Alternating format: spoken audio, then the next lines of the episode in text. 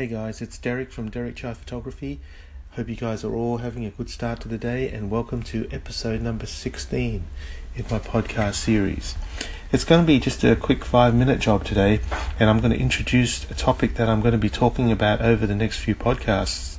It's something that's very close to my heart. It's something that anyone who knows me is something that I love to do and that's how to take great photos when you when you go to a theme park, and especially anyone who knows me knows that we love, as a family love traveling to Disneyland, which is in Anaheim, California.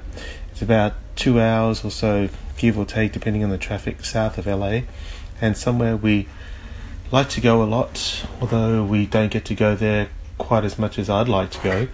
But I just thought I'm going to talk about giving you some hints and tips and advice as to how to get great photos in theme parks without having to lug around all this gear and without having to compromise on time with your family. When you go on trips like this, invariably it's a vacation, and unless you're fortunate enough to live within sort of driving distance of Disneyland, it's not a place that you're going to be able to go to every second week of the year. So you have to budget and plan your time when you're there.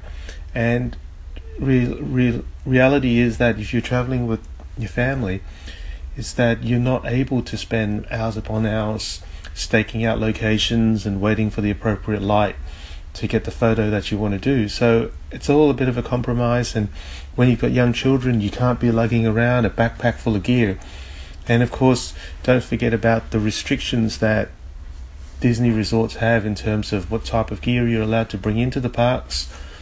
And having said all that, it's still way easy to get effective photographs and also great great pictures of your family that you're going to remember for for many years because for a lot of us a trip like going to Disneyland can be in fact a trip of a lifetime as I said it's not somewhere that you can go to all the time and if you're not going to be back for many years, it's important that you make the most of it and enjoy every single aspect of it. And that's not limited to just photography. So I'm going to have a talk to you guys about how you can make photography a part of your vacation but not consume your vacation. So I hope you look forward to listening to the next few episodes about this.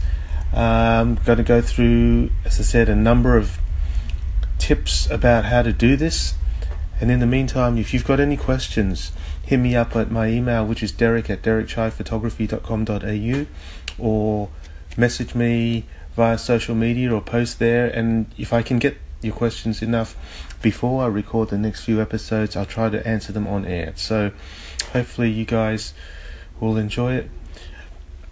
The next few episodes will be recorded within the next week or so, depending on my on my schedule. So come back and check us out.